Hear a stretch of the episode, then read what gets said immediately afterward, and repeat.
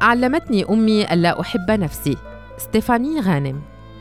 ليس الهدف من هذا المقال التحدث عن الأم التي تعنف أولادها ولا رفع النقاب عن تلك التي تسعى خلف رغباتها ونزواتها دون الالتفات إلى حاجات أسرتها.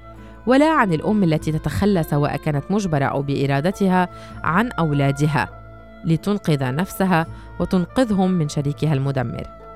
في السطور التالية قصص أشخاص ترعرعوا على فكرة أن الأمومة تضحية وفناء للذات غير أن أمهاتهم علمنهن عن غير قصد ألا يحبوا أنفسهم.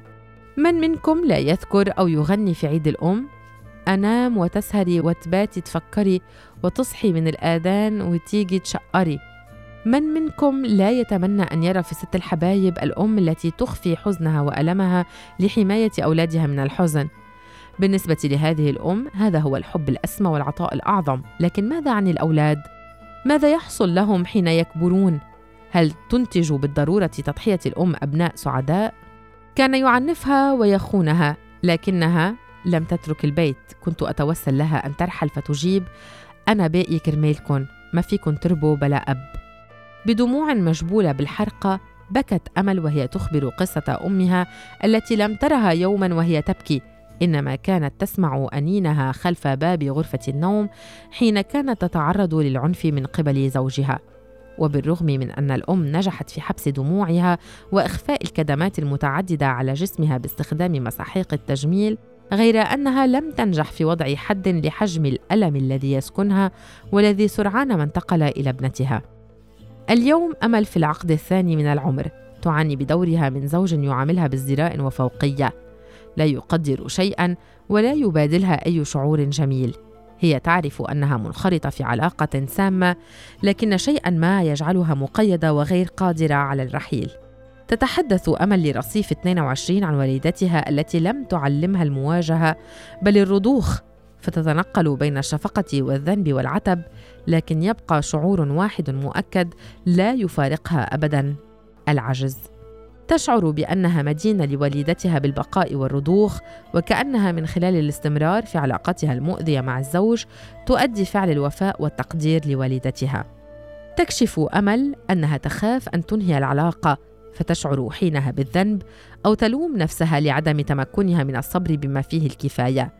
والمفارقة أن والدتها تشجعها على البقاء مع شريكها لتجنب ألسنة الناس فالمرأة المطلقة بحسب رأيها تفقد احترامها في المجتمع ما يعني أن الخيار الأفضل هو البقاء والاستمرار في العلاقة مهما كان الثمن.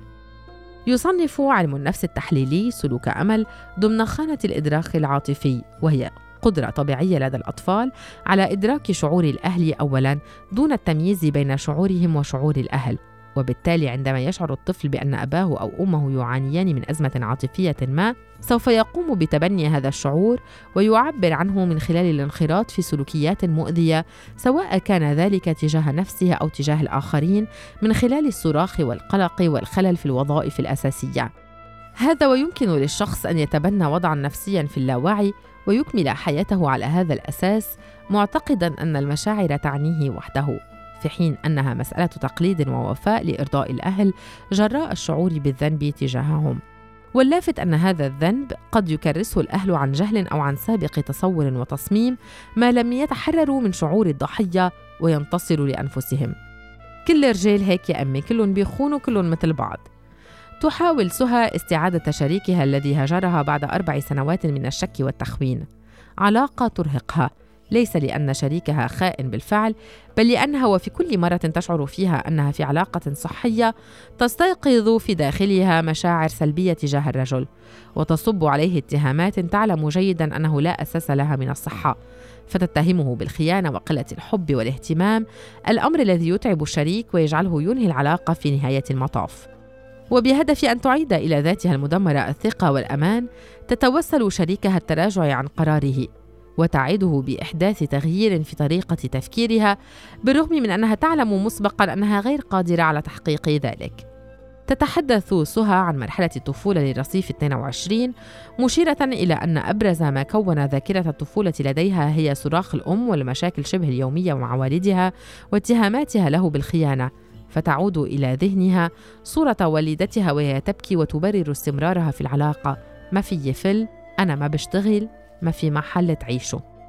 لا تعرف سهى حتى اليوم إن كان أبوها قد خان والدتها بالفعل وتجد صعوبة في التقرب منه رغم محاولاته الكثيرة فهي لا تثق بحبه لها ولا تثق أيضا بأي رجل على الإطلاق. صورتها الجسدية مشوهة تنظر في المرآة لترى وجها شاحبا وجسدا مهملا وثيابا لا تعبر عن شيء من الأنوثة حتى أنها لا تستطيع الوصول إلى الرعشة الجنسية مهما حاول شريكها. تتمنى أن تقع في حب رجل يحبها كما هي وبالرغم من عدم ثقتها به وحين تجده ترغمه على الرحيل لتدخل مجددا في دوامة الندم. يعتبر طارق أن العلاقة الزوجية تتحول بعد مرور أكثر من عشر سنوات من الحب والشغف إلى الاحترام والصداقة فيغيب عنها الجنس. ما يجعل أحد الطرفين يبحث عن الشغف والإثارة خارج العلاقة.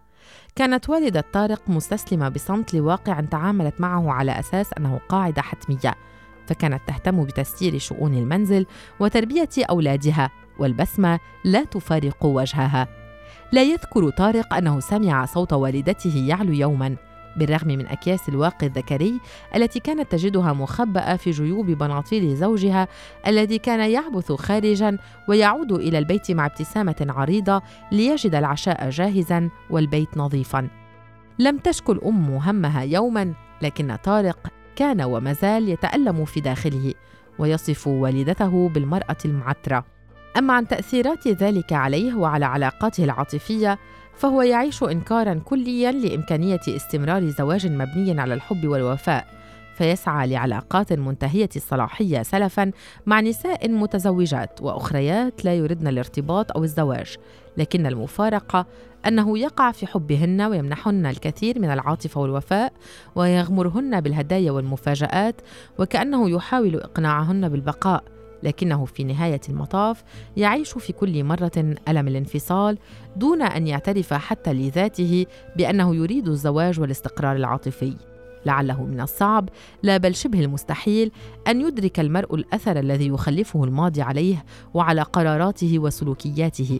فكيف بالحري؟ إذا كانت الأم هي ضحية ذلك الماضي. والأصعب أن تزعم بأنها ضحت لأجل أولادها فتحملهم عبء خياراتها المؤلمة. وكأنها تمنع عنهم دون أن تدرك حق الاختيار الخاص المنفصل عنها ليجد الشخص نفسه نسخة مكررة عن آلام الأم حتى ولو اختلفت الأقنعة والوجوه. هذه الموروثات العائلية تنتقل من جيل إلى جيل وتكرس معاني العبودية والخضوع لمفاهيم وتجارب مريرة. كل ذلك يحصل في اللاوعي البشري فلا الأم تدرك أنه في ظلمها لنفسها تظلم أولادها الذين يرثون مشاعرها ولا الأولاد يستطيعون التخلي عن تلك الصورة وتجاوز الألم الذي لطالما ظنوا أنهم جزء من أسبابه.